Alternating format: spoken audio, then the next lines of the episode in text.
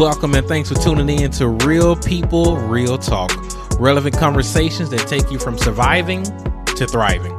This is the podcast that goes there. My name is Paul Calco and I'm your host. Now let's talk.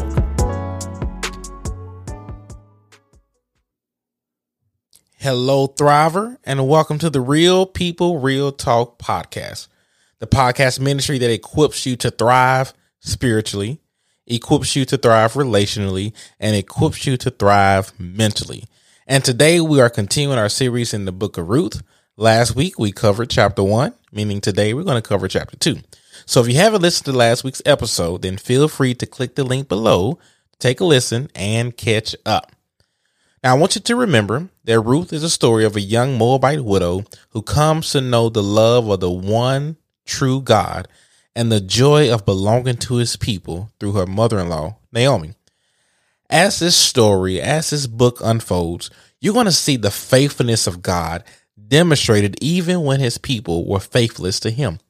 This text, this story, this book shows us that God is sovereign and he is active in the affairs of man. This indeed is a story of redemption.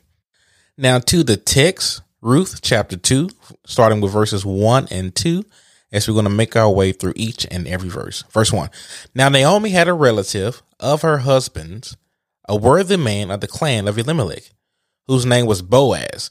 And Ruth the Moabite said to Naomi, Let me go in the field and glean among the ears of grain after him, in whose sight I shall find favor. And she said to her, Go, my daughter. These two verses introduce us to the third main character, Boaz, who's a kinsman of Elimelech, Naomi's late husband. He was a rather wealthy and honorable man from the tribe of Judah. Here's a fun fact that when you fast forward from the same tribe of Judah, we get King David. And even later after that, we get the King of Kings, Jesus Christ, from the tribe of Judah. So ultimately, this is a part of God's grand global plan of salvation and redemption, as well as his promise to Abraham when he told him that through him all the nations would be blessed. What better blessing than Jesus? And what better blessing than salvation? So they're gleaning in the field, which is gathering grain and produce that was intentionally left over by the reapers. Biblical law provides grace for those who struggled by instructing the reapers to leave a portion of the field unharvested. And this shows us how God cares for all, even those that society may see as less than. And for those that maybe are looked down upon, God cares for all people. And the purpose of the gleaning in the field, they allowed the poor widows and the sojourners to provide for themselves by gleaning. But little did Ruth know that while she was down to nothing, God was up to something.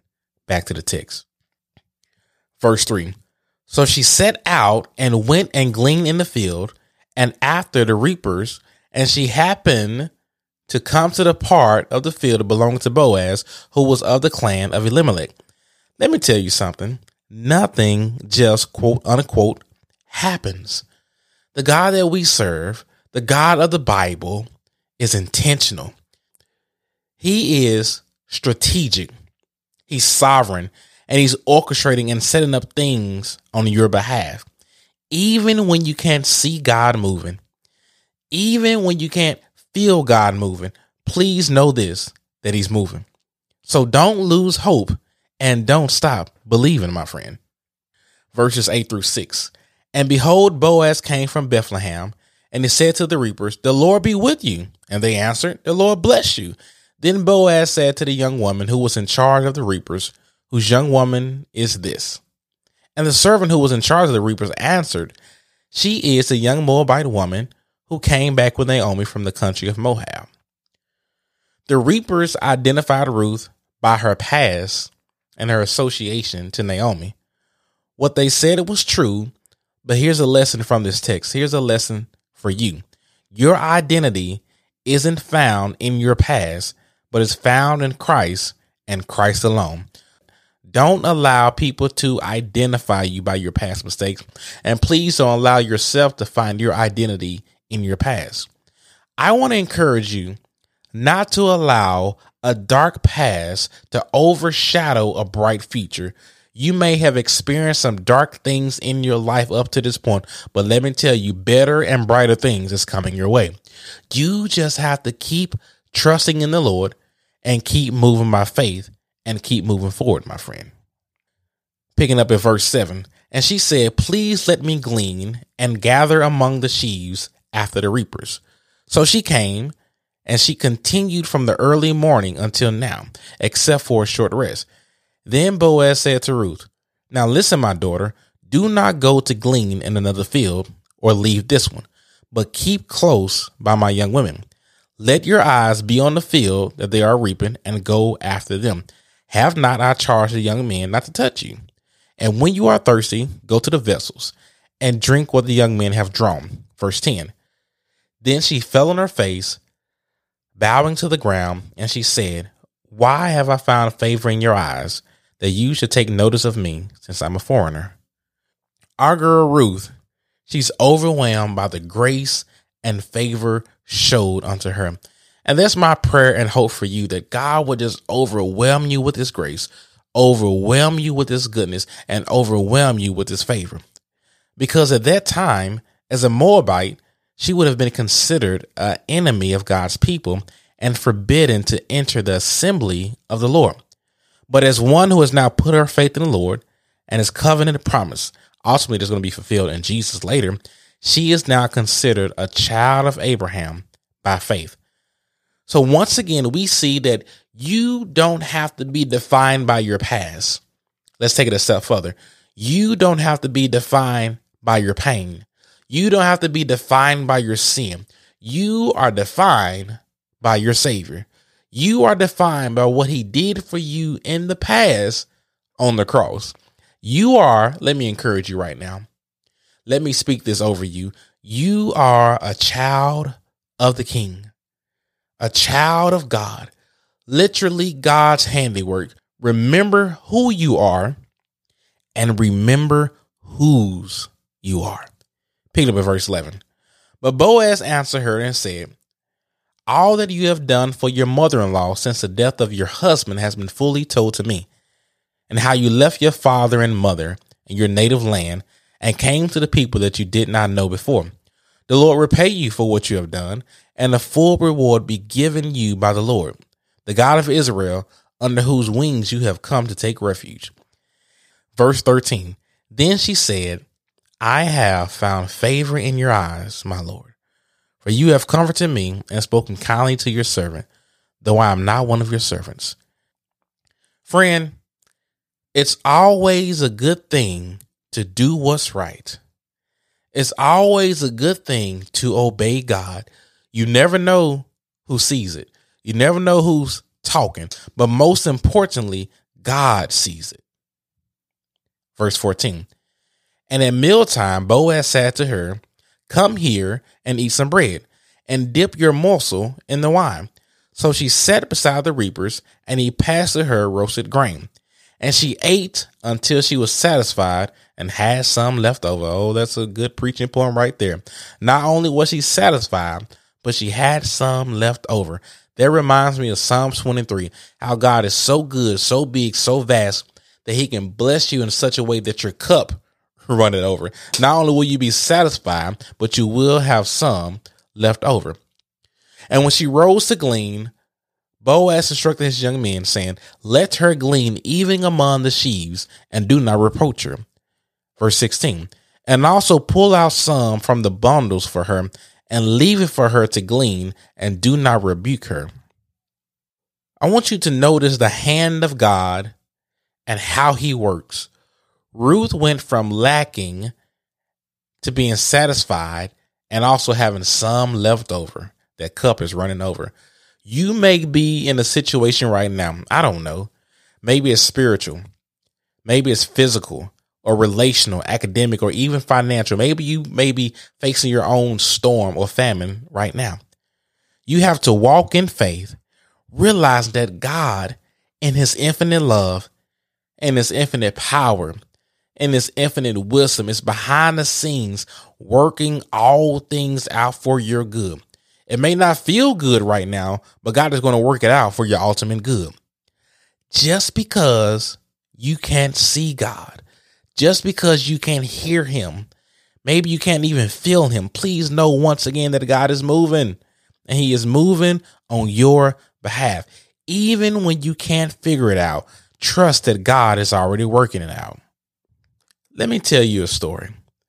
I remember when I was finished at Mississippi College, I began to do ministry there. And the Lord called me to go to seminary. And that was a big step for me because at Mississippi College, I had a full time job. Um, I had moved out of my parents' house, had my own apartment, and things were going well. But I felt the call to go to seminary. And seminary is, is a school for preachers and for pastors for us to train and to become better and to hone our skills so we can be the best pastors and ministers that God had caused us to be. And to make a long story short, when I went there and moved from Mississippi to New Orleans, my bills doubled, but my income was cut in half. Now it's bad for one, for either just one of those things to happen, whether your income is cut in half or whether your bills double. But at the same time, both of those things happen. And I remember it almost like it was yesterday. I was walking in the student building and I just so happened to bump into this other pastor. And to make a long story short, once again, we struck up on a conversation that ultimately ended up to him hiring me as one of the campus pastors at his church. And because I was a campus pastor, that made me eligible for this scholarship that covered so much of my tuition. And so once again, I stepped out on faith. I was following God. I was obeying him things didn't add up how I wanted to add up. I was a little worried, a little stressed out, but God made a way. God was already behind the scenes working it out. God, when I was in Mississippi, God had went before me to New Orleans to work it all out. And so enough about my story. Let's talk about your story. Know this, that God is at work on your behalf. He's going to work it all out for your good and for his glory. Keep believing and keep trusting him. Amen. Verse 17. So she gleaned in the field until evening. Then she beat out what she had gleaned, and it was about an ephah of barley. An ephah is about 30 to 40 pounds. Now, notice Ruth and how she wasn't afraid to work hard. What if she didn't go into the field? What if she was lazy? She would have missed out on her miracle. She would have missed out on her on her blessing. We often say that we're waiting on God. But sometimes God is actually waiting on us. Let me get personal for a second. What is that action step that you need to take right now? What is that act of obedience that you need to execute in this season of your life? She worked morning and she worked night and she worked hard. I'm reminded that faith without works is dead. Let me break it down like this. You can't pray to God and ask him to help you to lose weight, but you won't join the gym and you won't be careful of what you put into your body. You can't pray to God and ask him for a better marriage, but you're not taking any actions toward having a better marriage. Or you can't pray for those that are students that may be listening. You can't ask God for good grades, but you don't study. You get my point. We are partners with God. God isn't going to do our part and we can't do his part. You got to do what you can and trust God to do what you cannot do. Faith without works is dead. So prepare for the things that you are praying for. Amen.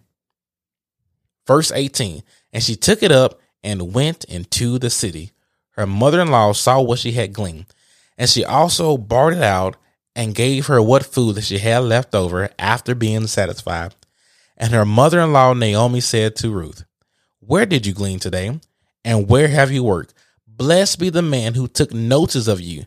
So she told her mother in law with whom she had worked and said, The man staying with whom I work is Boaz. And Naomi said to her daughter in law, May he be blessed by the Lord, whose kindness has not forsaken the living or the dead. Notice the excitement here. Naomi also says to her, The man is a close relative of ours. He's one of our redeemers. More on that later. And Ruth the Moabite said, Besides, he said to me, You shall keep close by the young men until they have finished all of my harvest. At this point here, Naomi is reminded of the goodness and the faithfulness of God. She had changed her name to Mara, which means bitter, but God remained true and sweet to her, to her original name, which means joy, by bringing joy and hope back into her life. Meeting Boaz was a turning point for Ruth back then. But when you fast forward to today, meeting Jesus is a turning point in our lives. It was at this moment that Naomi's emptiness begins to be refilled by the Lord. God is so good. He is so sovereign and he has a way of just working all things out. Keep hope alive. Verse 22 And Naomi said to Ruth, her daughter in law, It is good, my daughter, that you go out with the young women, lest in another field you be assaulted. So she kept close to the young men of Boaz, gleaning until the end of barley and wheat harvest, and she lived with her mother in law. So here are the takeaways from today's lesson, today's episode, and today's chapter, Ruth chapter 2. Firstly, keep walking in faith, knowing that God is at work on your behalf, and know that God loves you and He is for you. And also know this whenever something bad happens, I want you to look at it through the lens of faith and say this somehow, some way, God is going to get the glory out of this. Somehow, God is going to work this out for my good. Bad things are just opportunities for God to do great things in my life. I feel like preaching. Once again, while Ruth was down to nothing, God was up to something. And you may feel like you're down to nothing right now, but let me tell you that God is up to something. And you may say, What is that something? All I know is this that it's something good. And this story is going to continue in chapter three next week. As always, I just want to express my appreciation and my gratitude for you tuning in today and listening. I honestly hope and pray that this episode, that this devotion and this series has been a blessing to you and that you learned something new. So next week, we're going to cover chapter three. Feel free to read ahead. But until next time, go be all that God has called you to be. God got you.